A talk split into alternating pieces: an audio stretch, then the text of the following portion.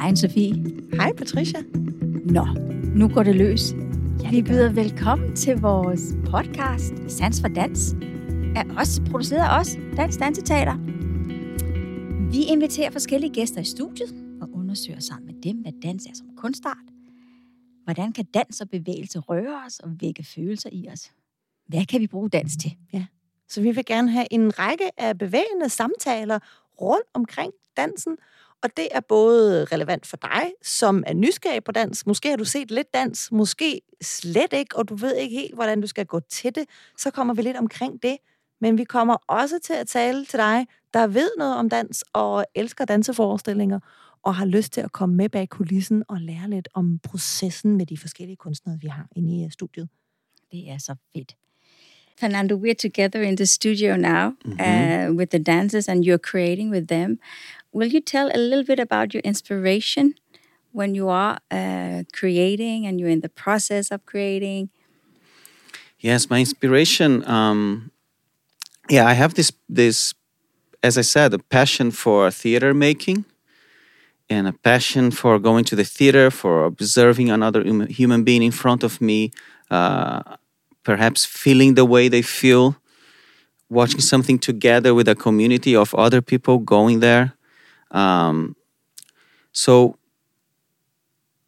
there's that's where I start. This in this uh, my inspiration come from wanting to share this feeling of being in the shoes of someone else, right? Of feeling the uh, someone else's what someone else could be feeling.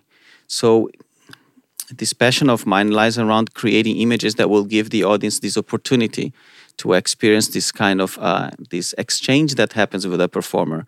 Has a lot to do with uh, uh, with empathy right? Putting yourself in the shoes of another person. Choreography has something to do with organization.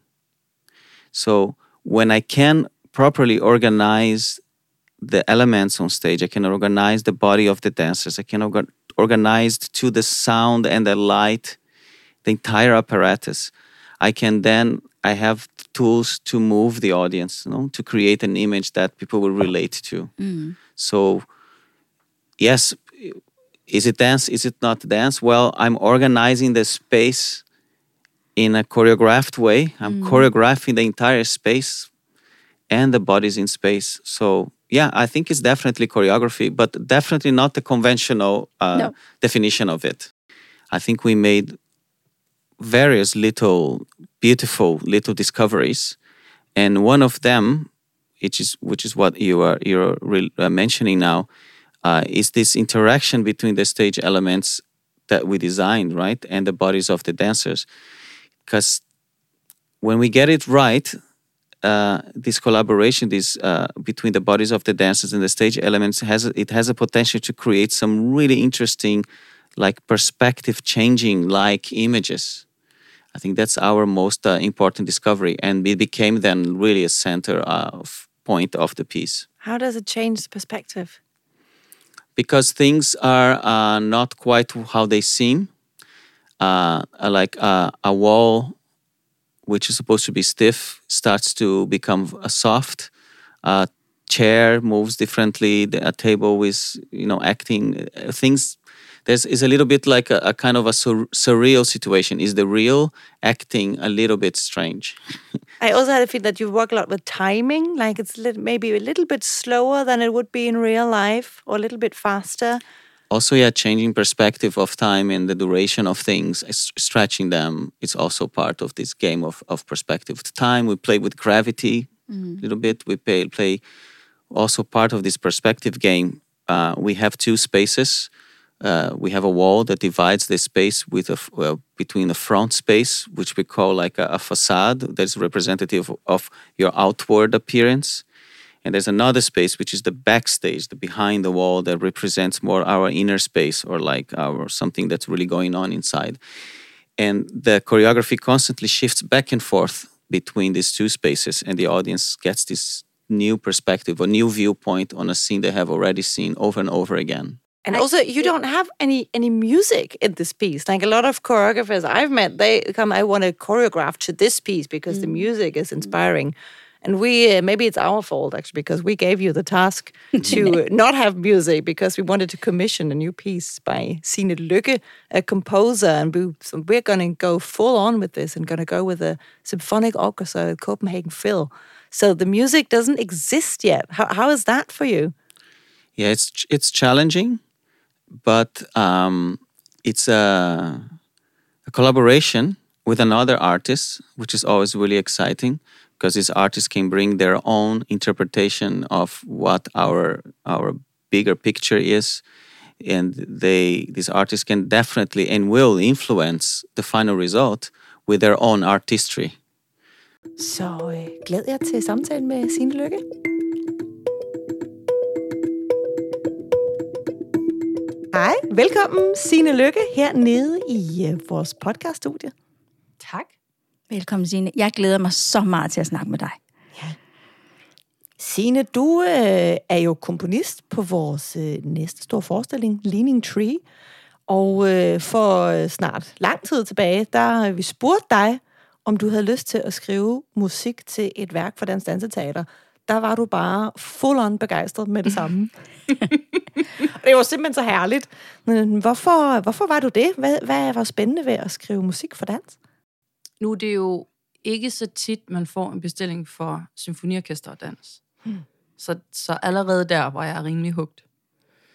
Øhm, og så har jeg altid haft en drøm om at skrive for dans. Jeg kan også forestille mig, at man først går i gang med at skrive. Det der værk, det flytter jo ind i en. Altså, ja. eller det gør det i hvert fald for mig. Det flytter ligesom ind. Det bliver lidt et tredje barn. Øhm, og pludselig begynder det der tredje barn at sige en masse og ville en masse og, og, og bestemme selv, ikke? og man, bliver, man kan blive sådan nærmest helt grådig på det der barns vegne.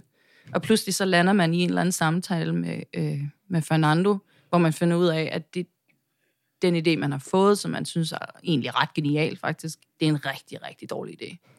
Og så, ligger det, og så kommer de der kompromiser, ja. som er øhm, meget, meget, meget svære og meget, meget, meget smukke. Hvis vi nu smider vores ego i skraldespanden, øhm, og tænker en lille smule større end det, hvad er det, vi gerne vil give publikum? Hvad er det for en oplevelse, de skal bades i, i de her 60 minutter, vi alligevel har fået lov til at, at, at få, ikke? Så måske er det, der tænder mig allermest for det her med at arbejde med dans. Øh, der er flere forskellige, der er flere forskellige sådan tematikker her, men en af dem er jo, at vi laver præcis det samme. Hvis jeg smækker en cellist ind sammen med jer, så er det lige så koreograferet. Det er lige så fysisk. Det er lige så øh, åndedrætsbaseret mm. som en danser. Det er bare en anden skala. Ja. Øhm, så, så jeg vil jo stå fast på at sige, at det er præcis det samme. Mm. Og lyd er jo bare bevægelse. Mm. Altså det er lydbølger, der rammer en krop, og så reagerer man. Øhm, så, så det er meget mere, at det kommer fra samme kilde. Ja. Øhm, og det synes jeg er så vanvittigt smukt, og det er en af de ting, som jeg synes er for eksempel helt vanvittigt irriterende, når jeg, når jeg ser samtidsdans, det er, at 9 ud af 10 gange er det elektronisk musik, Ja. og et backtrack, der ligesom kører med en subwoofer, der er skruet alt for højt op. No offense. Øhm, Og hvorfor er det irriterende? Jamen, det er irriterende, fordi så har du lige præcis taget det der synergielement ud af det. Du har lige præcis taget kroppen ud af musikken.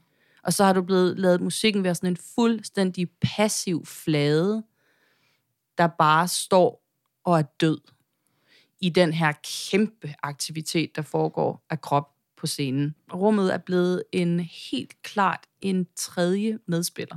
Mm-hmm. Jeg talte om fagligheder. I det her samarbejdsprojekt har vi også en faglighed, der hedder rum. Det er et rum, som er meget sensitivt over for, hvor lyd kommer fra. Mm.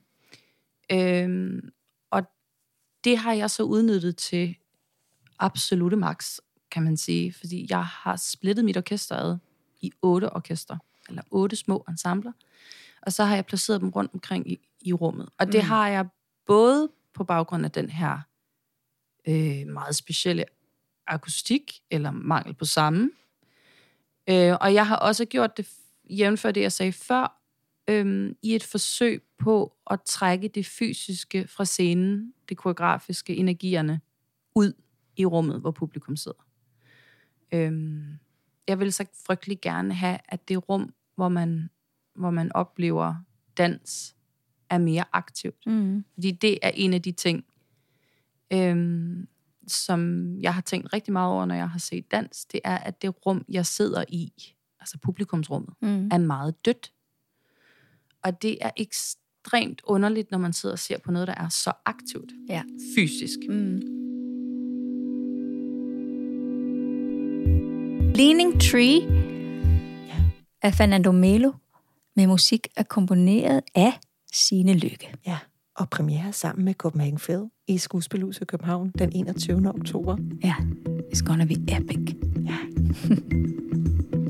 Hvis du kunne lide den her podcast, så husk at abonnere på den, så bliver vi mere synlige og kan lave endnu flere podcasts til dig. Tak fordi du lytter til Sans for Dans.